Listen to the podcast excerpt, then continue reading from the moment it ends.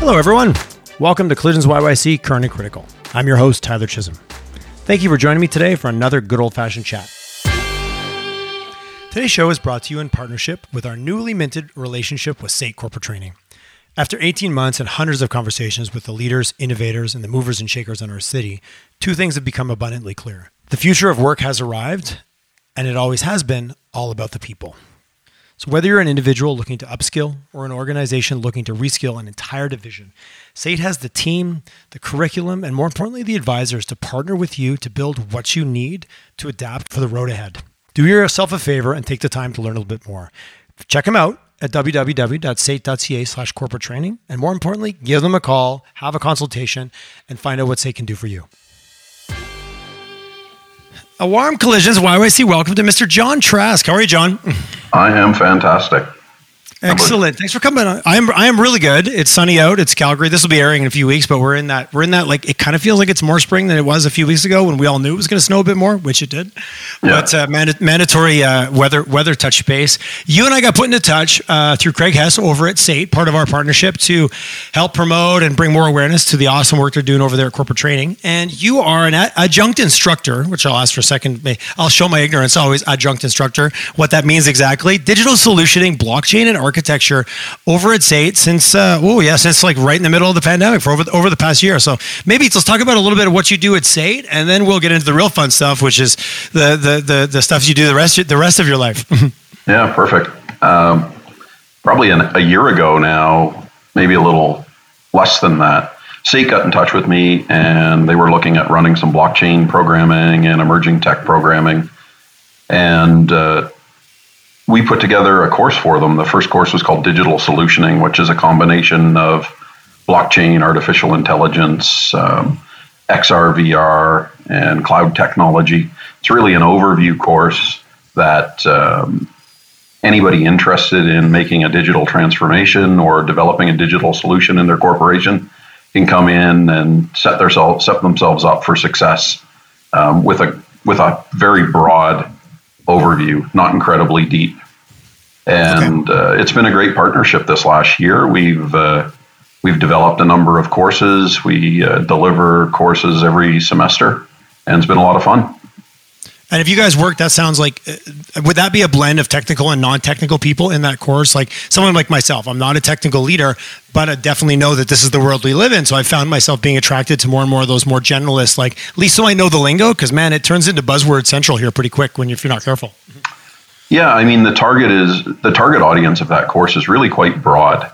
So initially, we're looking at providing people with a general overview of a lot of different technologies, and not every technical person, I'm a technical person, has expertise in, in every emerging technology that's coming around the corner. Um, and then, secondarily, we try to keep the depth of the program enough that if you don't have a technical background, if you're a project manager, if you work in finance or accounting or any any other area of the business, that you can come in and and learn. You you can uh, understand what those technologies are, how they might fit into your organization. And actually, we go through a lot of practical examples or case studies of how the technology is applied by different companies. So uh, that's a great start to the program. And then at the back end of the program, we actually walk you through building a digital solution. And that, when I say building, I don't mean sitting down and programming it. I, I mean taking a process that you might have and overlaying some technology over that to help you with your process. So the expertise we're looking for and the, the people that we're looking for more so are, are those operations people, those accounting people, the people who aren't involved with technology day to day. But as part of the team, you really start have to start grouping those people together. The IT person with the project manager and the other folks within the organization.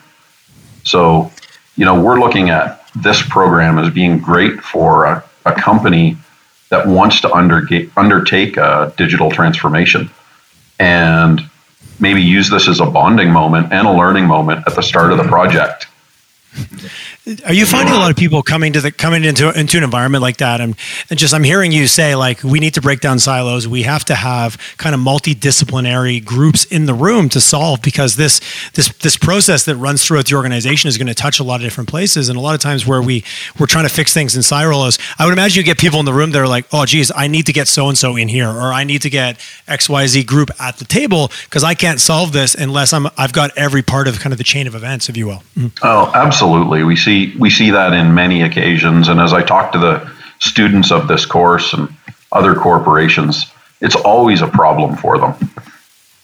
I've been implementing technology solutions most of my career, quite often in supply chains. And when we go in and start working with a company, one of the biggest challenges itself is the silos. You have an IT group that um, is there to deliver a service to the organization, and they play a key role. But at the same time, the people who are going to be using the system on an ongoing basis really understand the, the, the deep elements of their business and what they're doing and, and the intricacies of the customer and the processes. And combining those people is going to produce the best solution for you. So, the way that SAIT's thought, thought this program through and the way we've developed this program is really built around delivering that one company approach and maybe the kickoff to a one company approach where you do this very early in your project or you do this before a project to get that team aligned. Interesting. I like the, the bonding moment moment comment you made. That that digital literacy that's required to get that kind of alignment in your organization.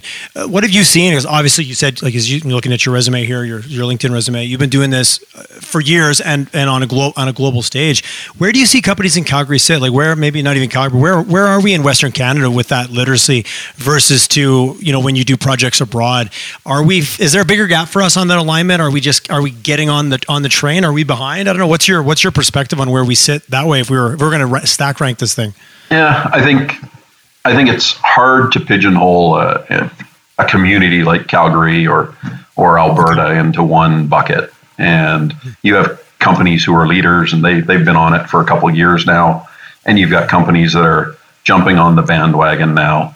Um, you know, when I look at individual organizations, I can name a handful right off the bat that that are doing a great job at implementing emerging tech. But by and large, emerging tech is sometimes a little scary to people, and it doesn't need to be. okay. And yep. and different companies tend to be leaders, and others tend to be followers or late adopters, early adopters, late adopters. Yeah, early adopters, late adopters is is yeah less uh, less derogatory than like yeah yeah you're quick to want to go third and fourth, but yeah, I've, I've heard that Calgary has a long list of companies that are excited to be second that aren't always excited to be first. Again, I don't know if it's true. I'm just paraphrasing what other people have said to me, but I have heard that said before that we do we do have a risk averse environment that way. I think you know when you think about it, I would maybe look at industries more so than. Uh, mm. Than okay. areas. Um, certainly, there are industries who are are leaders and early adopters in tech, and, and oil and gas, by and large, hasn't been known to be the early adopter in tech. Um, the risks associated with mechanical tech in oil and gas can be quite high, but the risks related with process related tech don't tend to be as high, although maybe in a project environment, um, an oil company will look at them at the same level from a risk management perspective. That's interesting. I've had a guest on. They said, you know, hey, if you look at this environment, these are high capital expenditure projects. There's environmental risk. There's human life at risk. The ability to like try and fail and take a chance and see if it works. They're like, that's just not part of that culture, and for good reason. And obviously, they were talking about it on a very large scale. But they said, if you bring that down, that creates a culture that's maybe a little bit apprehensive to, we'll try, and if it doesn't work out, we'll learn lots and we'll do better next time when you know life and death is on the line without you know being flippant with that or environmental concerns or billions of dollars on the table try and fail isn't something the board really wants to hear. Yeah. You know I, I worked for a number of years in the oil and gas industry and worked for two of the majors here. Um, i was a vp for one of them for i guess a five year period. And certainly safety is paramount. Um, mm-hmm. there's a lot of things you can do with emerging tech if you're looking at artificial intelligence and blockchain and and uh, machine learning, things like that, that maybe are not safety mission critical, but still will make a huge operational impact on the company from a financial perspective or performance or forecasting perspective. And you can build layers of redundancy into those systems so that mm-hmm. you're getting a good test project to evaluate the technology. Um, we see the technologies working in a lot of industries. Um, certainly, retail, supply chain, distribution, things like that are earlier adopters of technology. Finance and banking are earlier adopters of technology quite often. And learning from those projects and bringing in consultants that maybe have experience or new employees who have experience in those other industries certainly can help um, mitigate a lot of the risks associated with a project like that.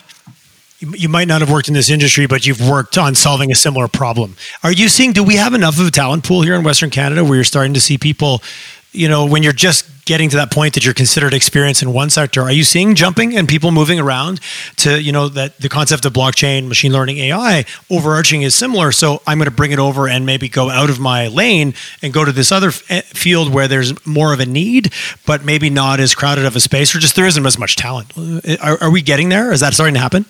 Yeah. I mean, so the people that do exist in the industry certainly are moving relative to some of the projects.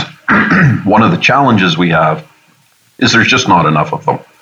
You know, I, I went through this uh, project scoping a couple weeks ago, just as an example. It's a genetics program that I'm, I'm designing for a country, and we're, we're going to be doing animal genetics. And I needed a number of people with AI, machine learning, blockchain backgrounds in order to to deal with that. Some very strong data scientists and it's all you know related to crops and cattle, which you think Alberta and Calgary would be quite strong at.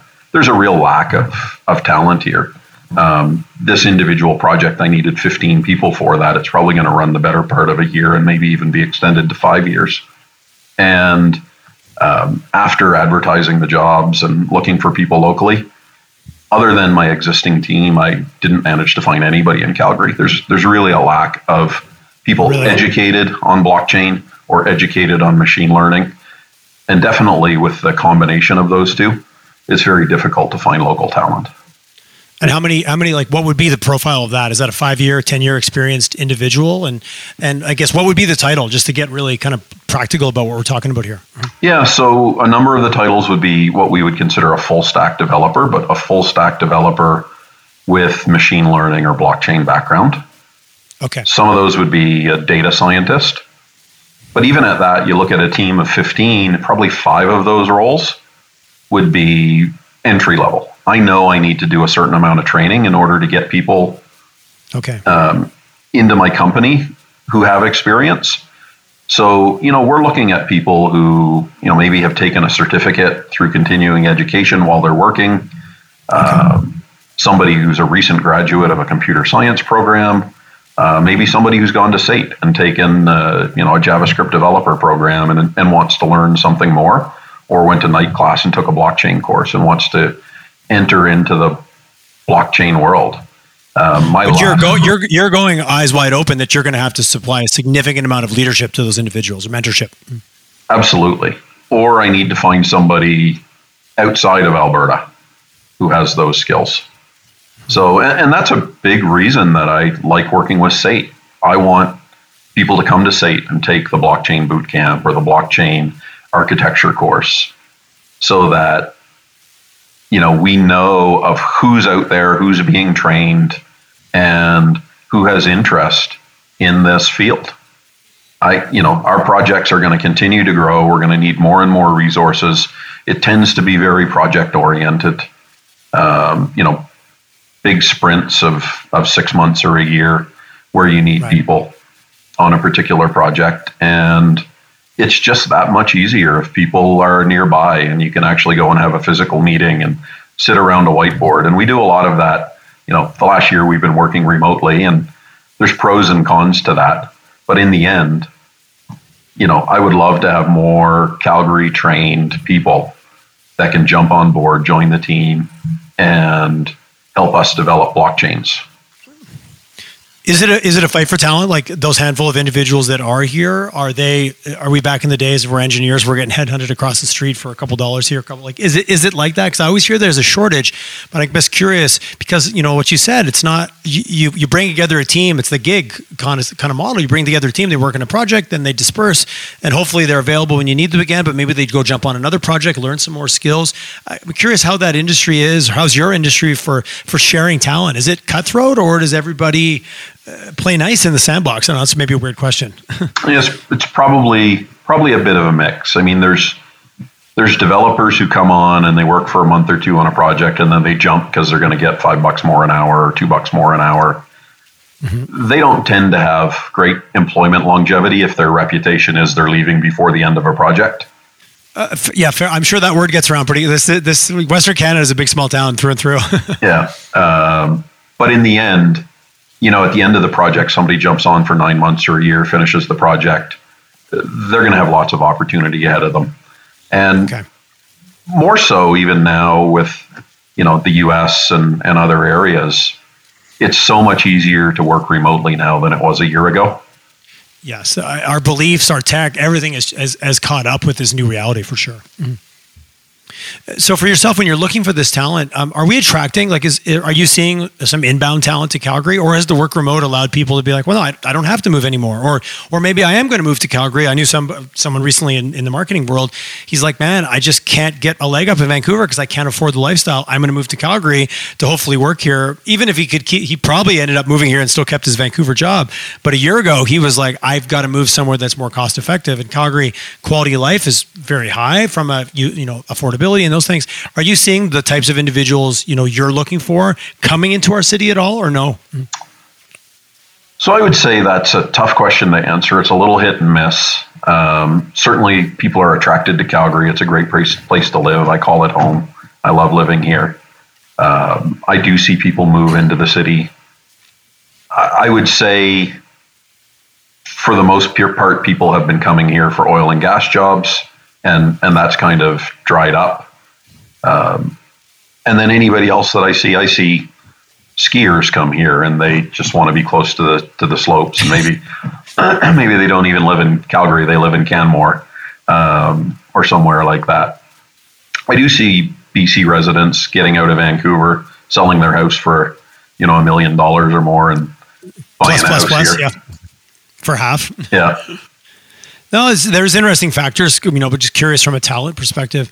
Um, you talked about just, I love getting a little maybe nerd out a little bit here. Blockchain, machine learning, AI, AR. There's so many like buzzwords. Uh, for yourself, what do you see? Like, looks like you're you've got a pretty heavy and weighted in blockchain, or certainly when I read your LinkedIn, blockchain comes up more than uh, than other terms. What what are we looking at for technology? Like, it's all emerging tech. What's finding its way? What do we see over the next couple of years? Kind of, what's your crystal ball around where all these technologies are going to land in terms of their ability to actually impact how we work, how we do business, how efficiently our companies run, or how, how well we run as humans, even even at that level. Yeah, I think if you look at some of the big four consulting companies, they're doing studies on how much these things are being adopted, and machine learning, I think, is certainly leading the way.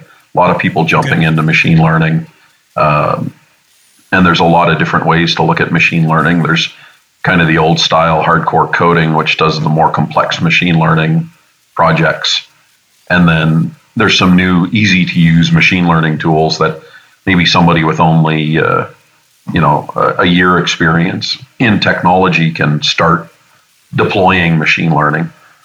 Is that where we're getting into more of a modular approach? Almost, I don't want to say the low code, no code world, but where these are starting to be compartmentalized and you can start to plug them together. I've been reading a little bit about how it's being democratized slowly but surely. That less and less skills to be able to have access to these tools. Is that, am I am I interpreting that the right way, or am I off in that field? Yeah. So you know, we do a lot of machine learning in our company, and and you you do have the low code, no code initiatives and some of those applications, and those fit really well for some of the simpler applications, and that allows almost any company to jump on board. When you're looking at a more complex solution, you you tend to need to be in that you know coding world. Um, okay.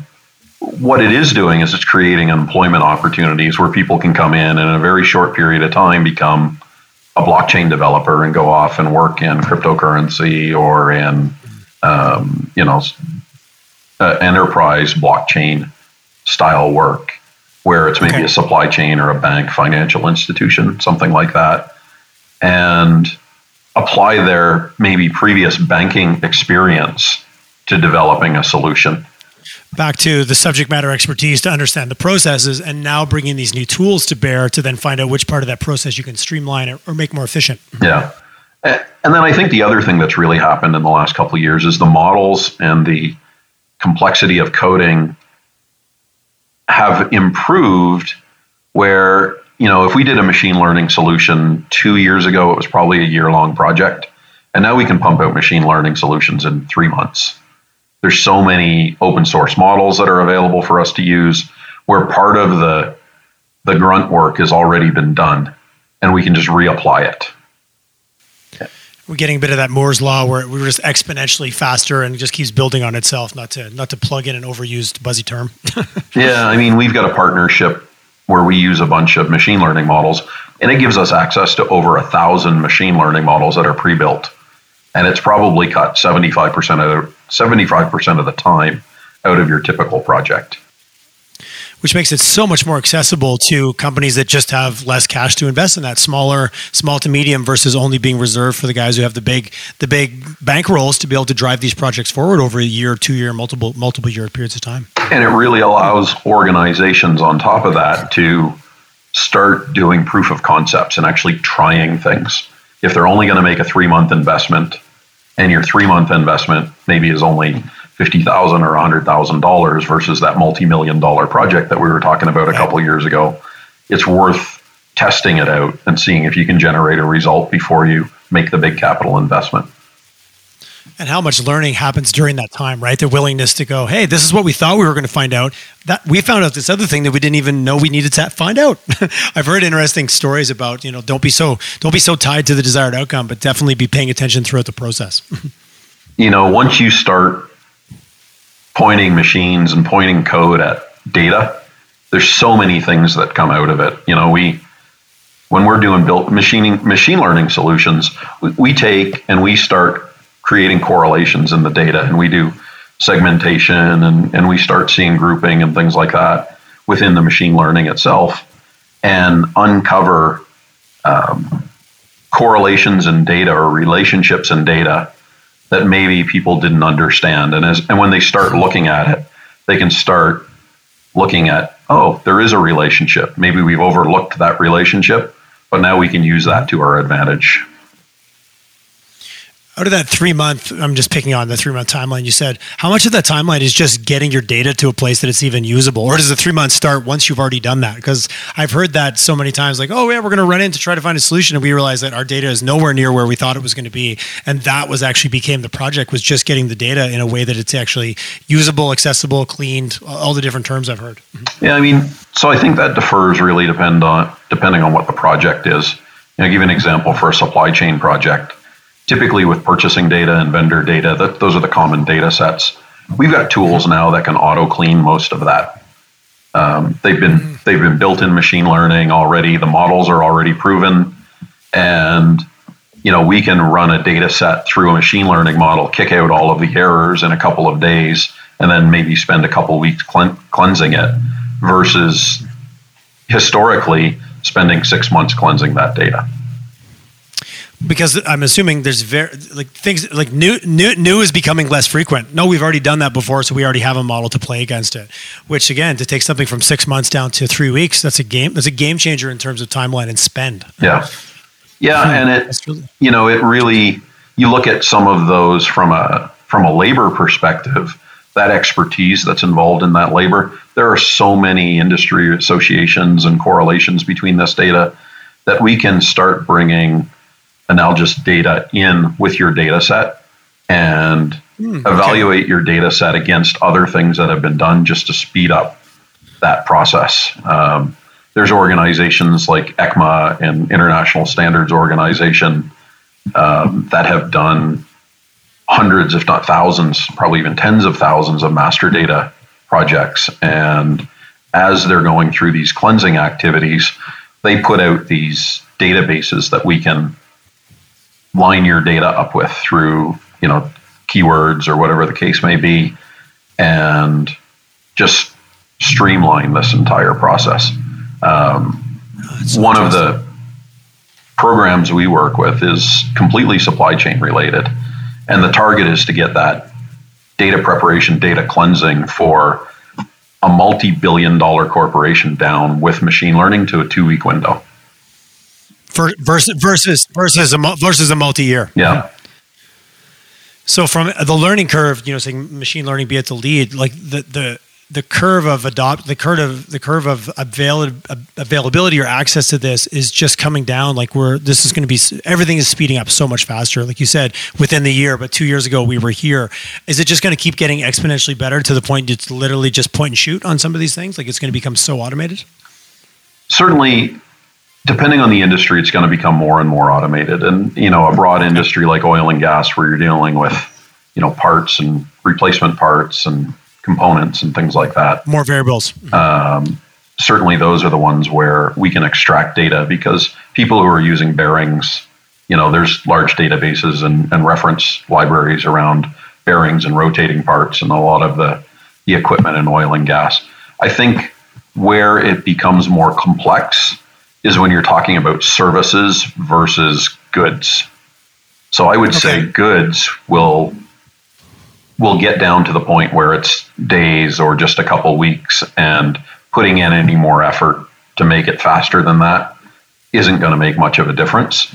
I think okay. when you're dealing with services like, you know, uh, an oil company plowing their, their lot and there's so many variables, it's, you know, you're, you're paying an hourly rate, but how do you deal with efficiencies from that perspective? Those become more complex because you have to understand the process again versus buying a buying a replacement part and installing it. Yeah, fair enough. In terms of different industries. So next to machine learning, who's? Who's who's who's number two? Who's bringing up number two spot on the list?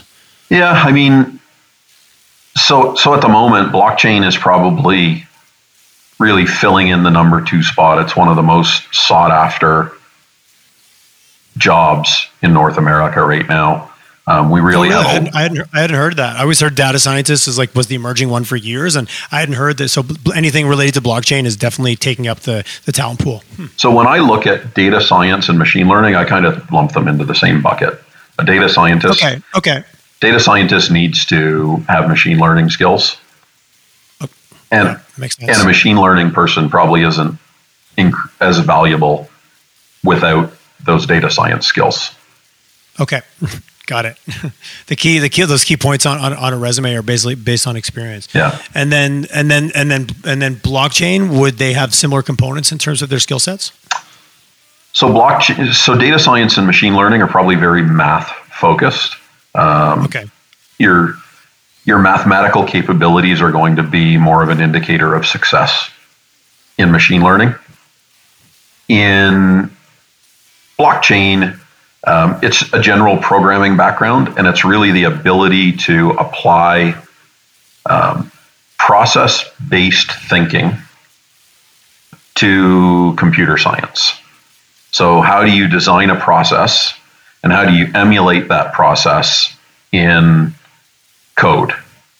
So, you're building out a smart contract, um, you're building out chain code, and those are reflective of the actual process that occurs on the ground, whether that be a financial process or a supply chain process.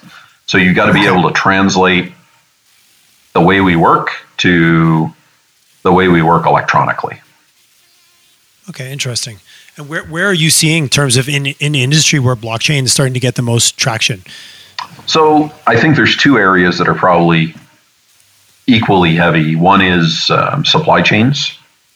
You look at uh, organizations like Walmart. Walmart adopted two years ago supply chain blockchain for green leafy vegetables. Most of their foodstuffs um, are now moved over to blockchain, and and anything that requires you know regulatory safety um, reporting or potential recall in the food industry, Walmart is mm-hmm. moving into blockchain very quickly.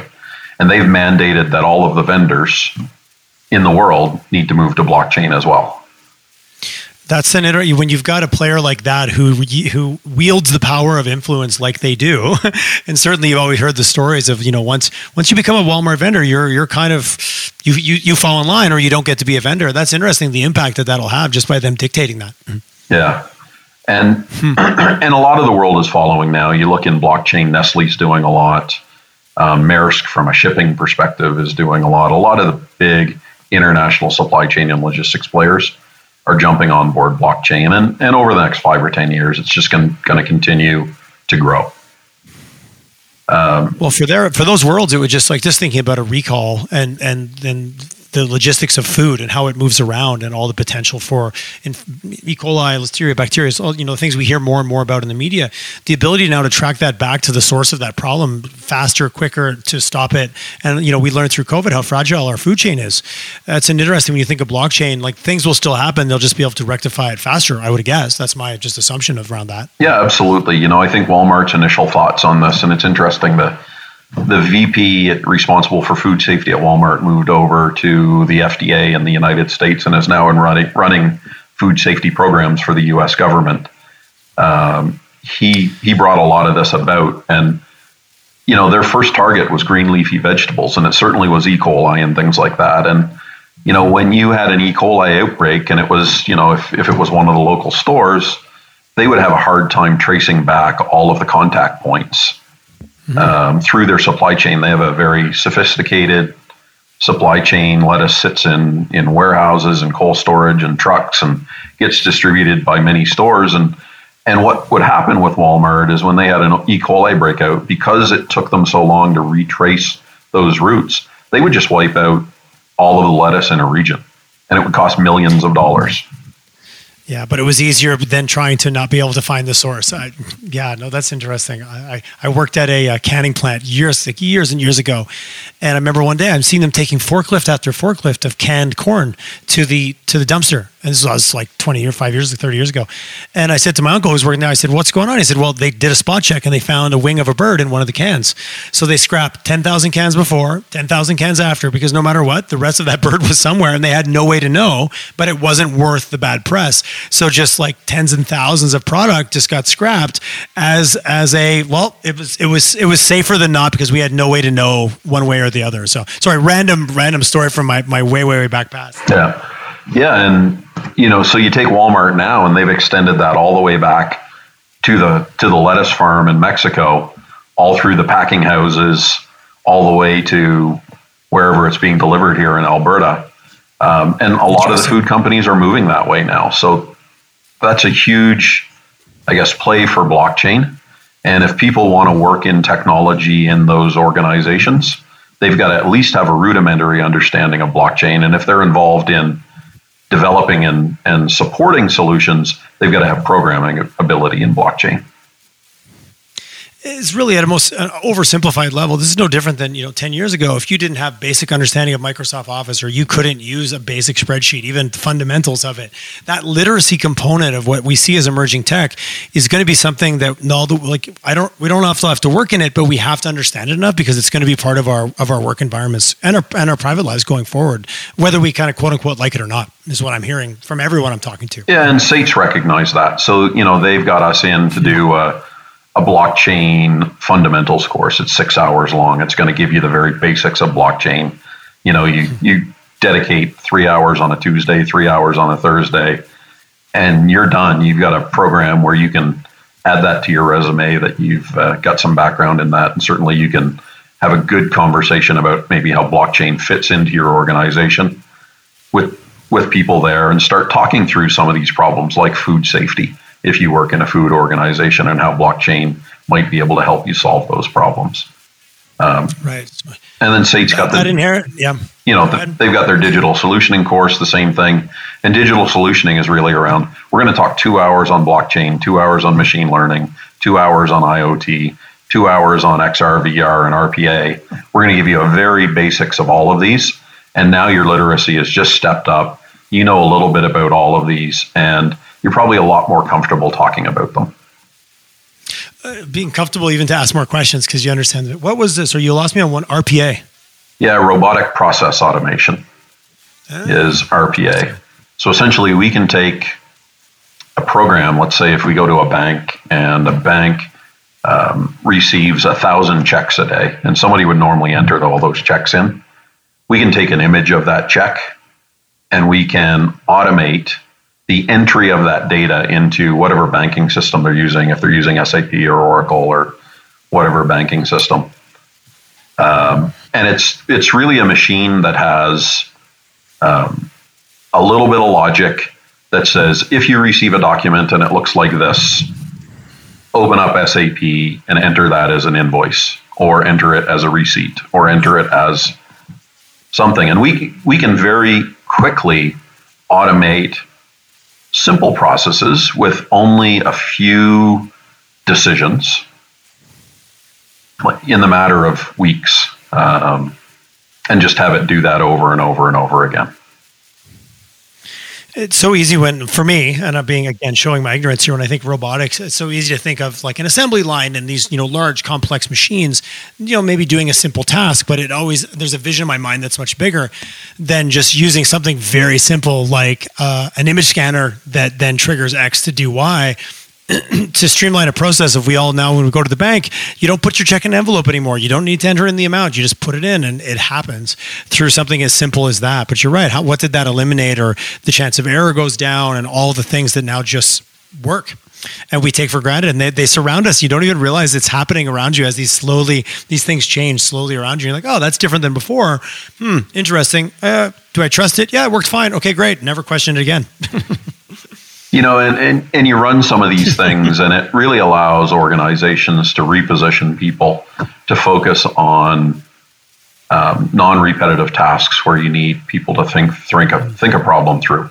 You know I've, I've seen examples where a bank will come in and they'll have 50 employees just doing key punching data entry clerks.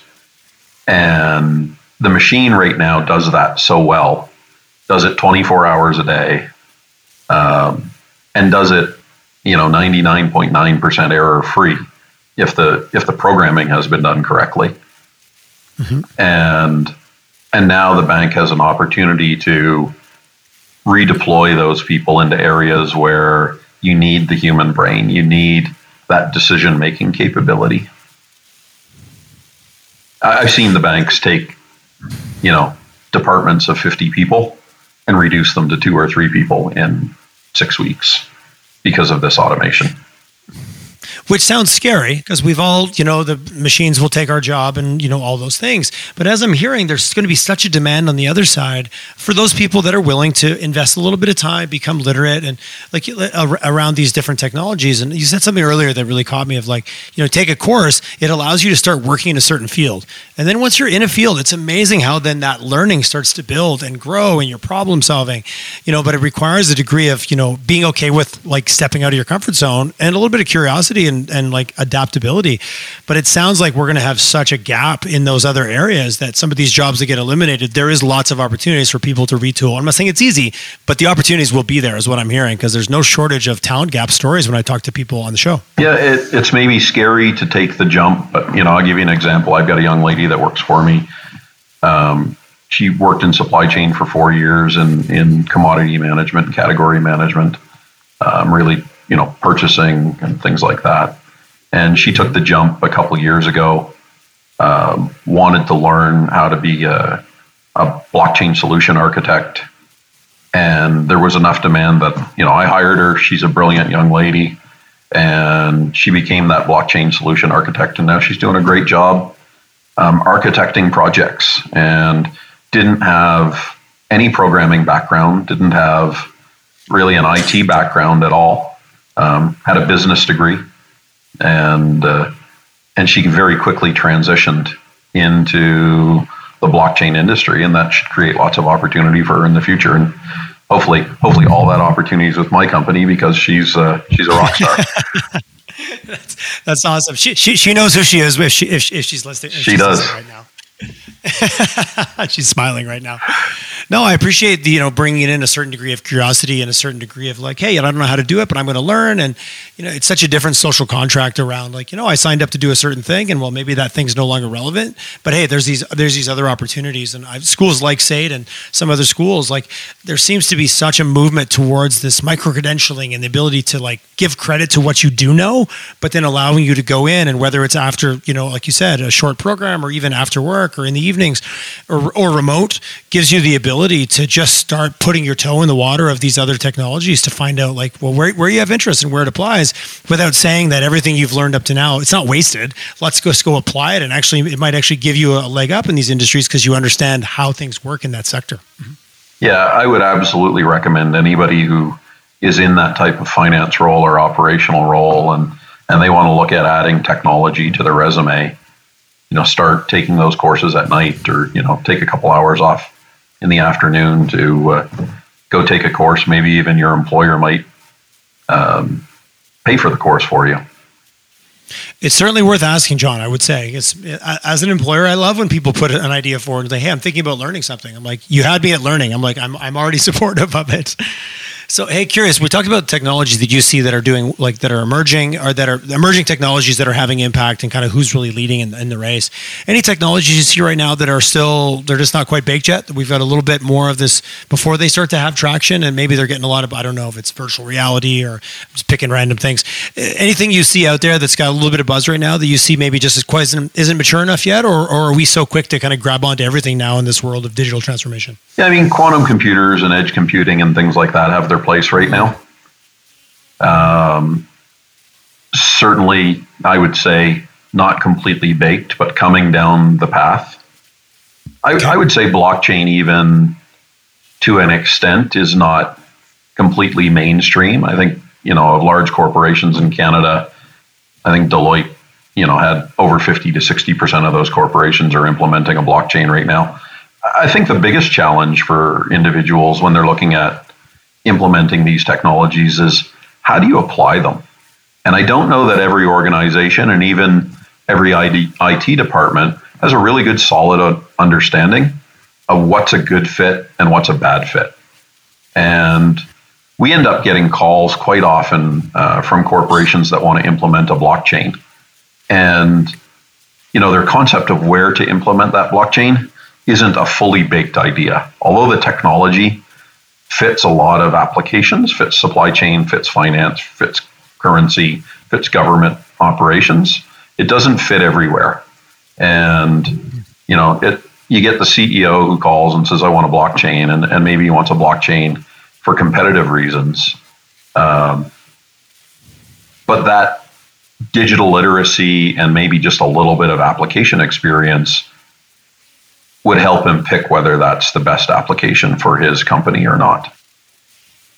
Just the concept of a phone call and I know, I know you're kind of paraphrasing but hey i want a blockchain. Just that concept sounds like it's broken in terms of like fall in love with the problem. This is the thing we're trying to solve. We think that blockchain might be the solution but we need someone to come in and help us work through versus getting too excited about you know a technology running around trying to find a problem to solve which is not a new phenomenon. Yeah absolutely. It's certainly i've seen it all my whole career.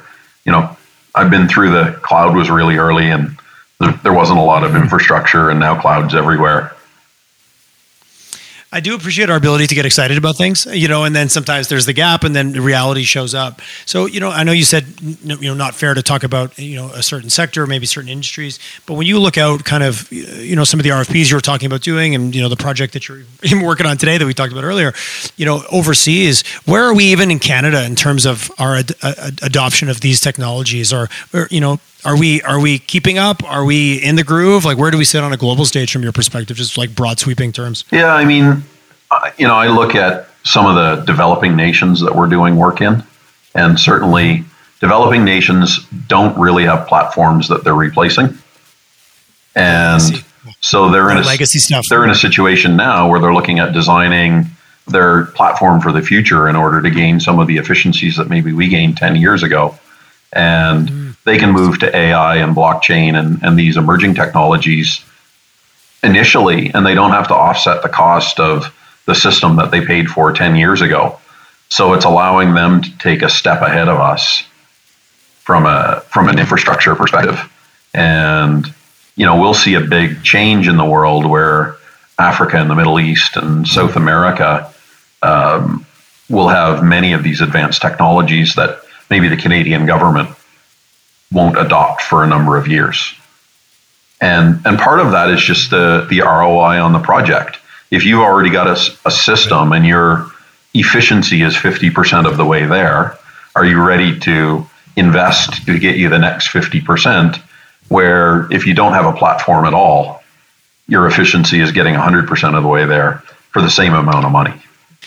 Uh, I think that's a really interesting phenomenon you touched on, kind of you know the sunk cost uh, fallacy and all those different philosophies around. Well, shit, we're already kind of we're already committed on this, and we've invested, and the the the foresight it takes to kind of cut that off and go net new. And like you said, have you have you depreciated that thing down to zero yet, or like what does it look like? That's a really interesting mindset. I asked someone the question the other day. I said, you know, who's at a bigger advantage, like an enterprise with a big data set uh, or a medium sized enterprise with smaller? And they and they answered as a group of developers. They said, well, we would answer the medium size because they're less invested, they've got less silos, they're more connected to what their data can do for them, so they're quicker to say yes because they can see the end and they're not they don't feel like they're throwing away as much old investment as maybe a large organization that's got legacy systems that aren't talking to each other properly, but they're get, they're getting by. I, I, I like that you brought that up. I've I've heard that a few times just recently, actually. Mm-hmm. Yeah, I don't think that's a new phenomenon to today's machine learning and blockchain yeah, world. No, fair enough. Yep. Mm. You know, we've been implementing system. I've been implementing systems for 30 years in different businesses, and and it is a big investment for an organization to implement. Particularly, you know, 10, 20, 30 years ago, an ERP system was always a multi-million dollar investment. The interesting phenomenon that we have today is that it's getting so simple to implement some of these applications that you're not looking at comparing a million dollar investment to a million dollar investment. You're looking at these little $60,000, $100,000, $250,000 applications to take you to that next level. And the ERP systems um, may or may not have caught up in some of those areas. So they've they've got a big legacy system that they spent hundreds of millions of dollars uh, developing in order to provide efficiency to a corporation. And the corporation is out there exploiting that efficiency as much as they can. But they can take huge leaps forward by integrating a, a machine learning application or a blockchain application and working with, you know, not only their ERP provider, but an, a small application company who's really got a, a great niche and a great product. And and you know you look at some organizations and they jump right on board large corporations and they don't mind you know making that quarter million dollar investment to bring in the inexpensive app to solve a mm-hmm. problem that their erp system isn't solving uh, and then you got others who avoid that completely because they're afraid of the big data transition or they're afraid of um, the erp integration and, and that's you know part of that is real because that's experience. Their their people have those experiences, and some of those experiences have been good, and some of them have been bad. And you know, but at the same time, the world has changed, and the iterative cycles of software development have reduced from these three, five, multi-year projects down to these one-year projects or less now. And if the organization hasn't followed suit with the industry, it'll certainly put them at a competitive disadvantage over time. So it still ultimately comes down to the culture and the beliefs at the leadership level. And like I think you said, like these are past experiences that were hard won that weren't always positive. So it makes you gun shy. Oh, remember that time we tried that and then that happened. So then we we learn. You know, you touch the stove and you burn your fingers. But like you said, that competitive disadvantage. Once you get back on your heels with technology, it's you can get leapfrogged. I like you talked about some of these emerging countries and their ability to leapfrog because it's a hundred percent improvement for them versus what they had before, which was nothing. Yeah, and I, I think, you know, the nice thing is that corporations can really start taking on some of these really small projects and, you know, drive down the initiative oversight to a smaller management level where an ERP project, you know, I've done a number of ERP projects in my life. You really need the president and, and all the executives and everybody on board, on board in the organization. And it makes it very complex when you've got 1,000, 5,000, 10,000 employees, where you know, implementing a supply chain or administrative application, you may be able to do that with a, a team of 10 internal experts. And your change management costs go down, your your ability to, you know, try before you buy before you buy or before you spend too much goes up. So mm-hmm.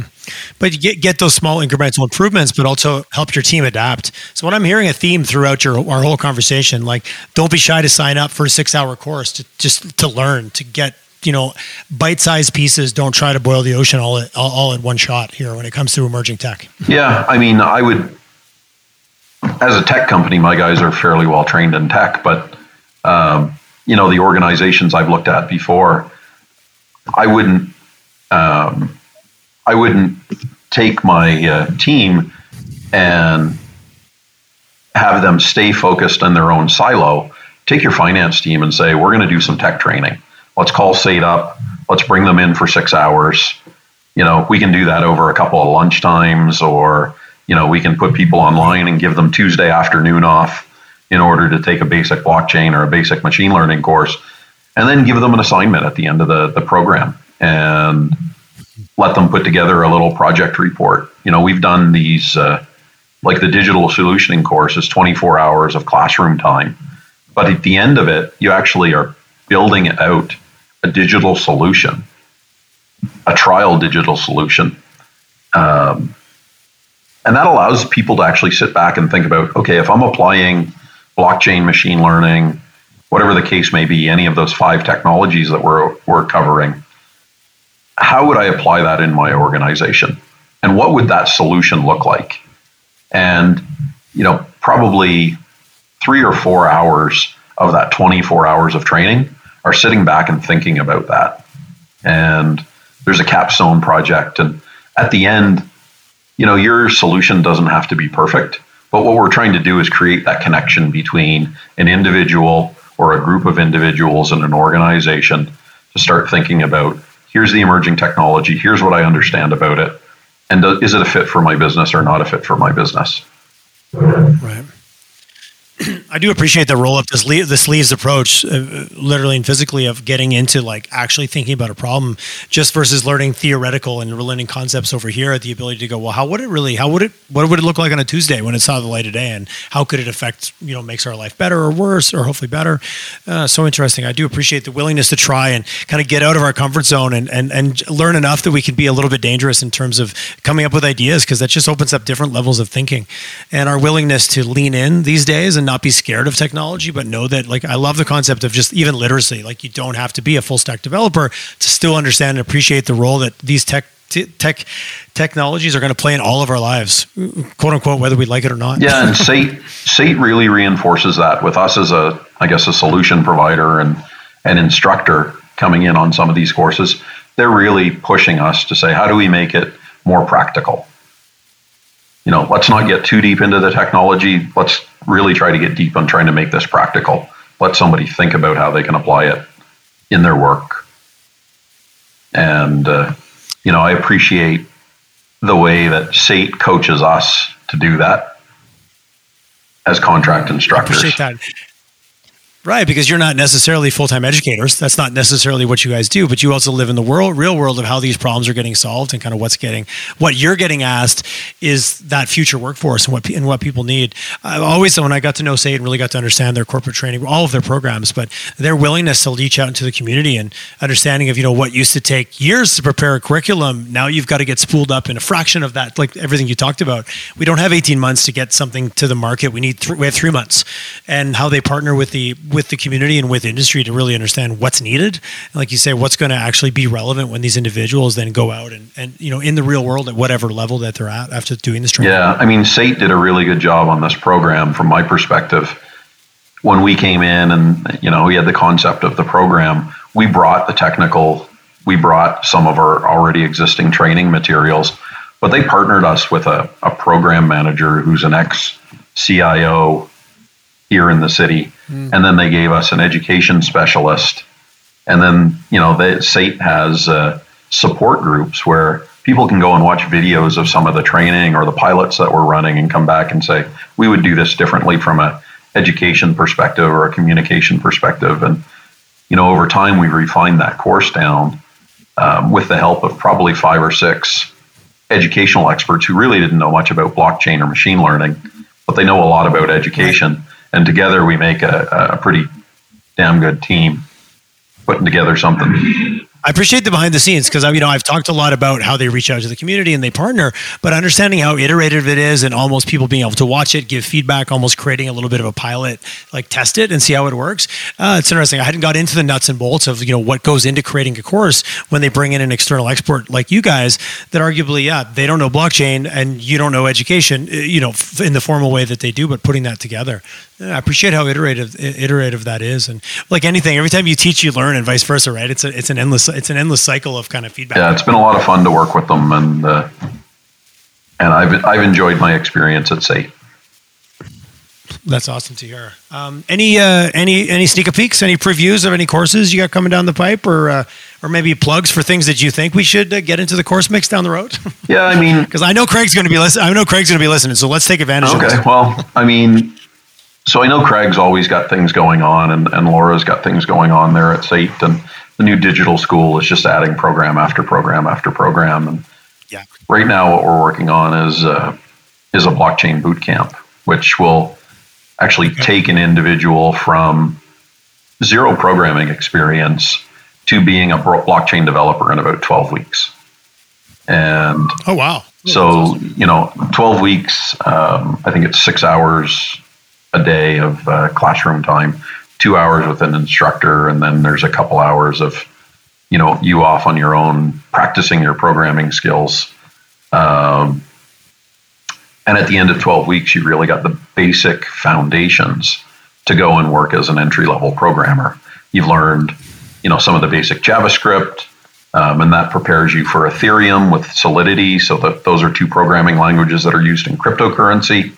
And then mm-hmm. you teach a little bit of Golang with a little bit of Hyperledger Fabric, which is really the the private closed supply chain oriented blockchain, and and then a little bit of IoT. So I know you know we've been engaged to develop some of that curriculum for them. We've been working it over the last couple of months, and and uh, you know what does the delivery look on like that um, over the next couple of months? I'm not sure. SAIT's going to have to determine that, but uh, you know, I'm looking forward to it because hopefully we can we can get 20 people in the in a classroom and have 20 entry level blockchain programmers at the end of the program who potentially I can pick from and the other blockchain organizations in, in the city can pick from. Jon, I, I appreciate your agenda of, of being very close to the source.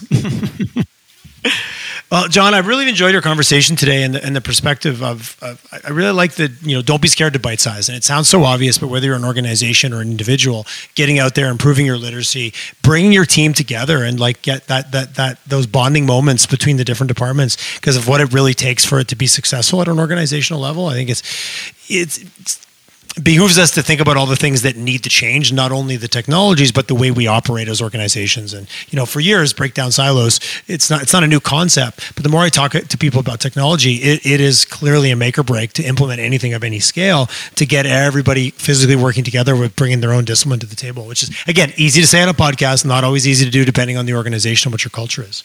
Um, what's the best way for people to get a hold of you? Obviously, you're, you're a man of many talents based on your on your LinkedIn. But if somebody wanted to reach out, a certain website, company email address, what yeah, I mean, it's probably easiest to just to get me at blockchainguru.ca. Um, and my email is Jon, spelled J O N, no H in my name, at blockchainguru.ca. But if you if you track us down on the website, you'll uh, you'll be able to link to all of us. All of our emails are on there. Fantastic. Well, no, I always appreciate when people are willing to just put their email put their email address into the world. Jon, best of luck with all the projects you're working on. I know you got an RFP cooking right now, so good luck. Good luck with that, and uh, thanks for all the info you shared today. I really thanks, appreciate Tyler. it. Tyler, I appreciate the time, and uh, talk to you again soon. Absolutely.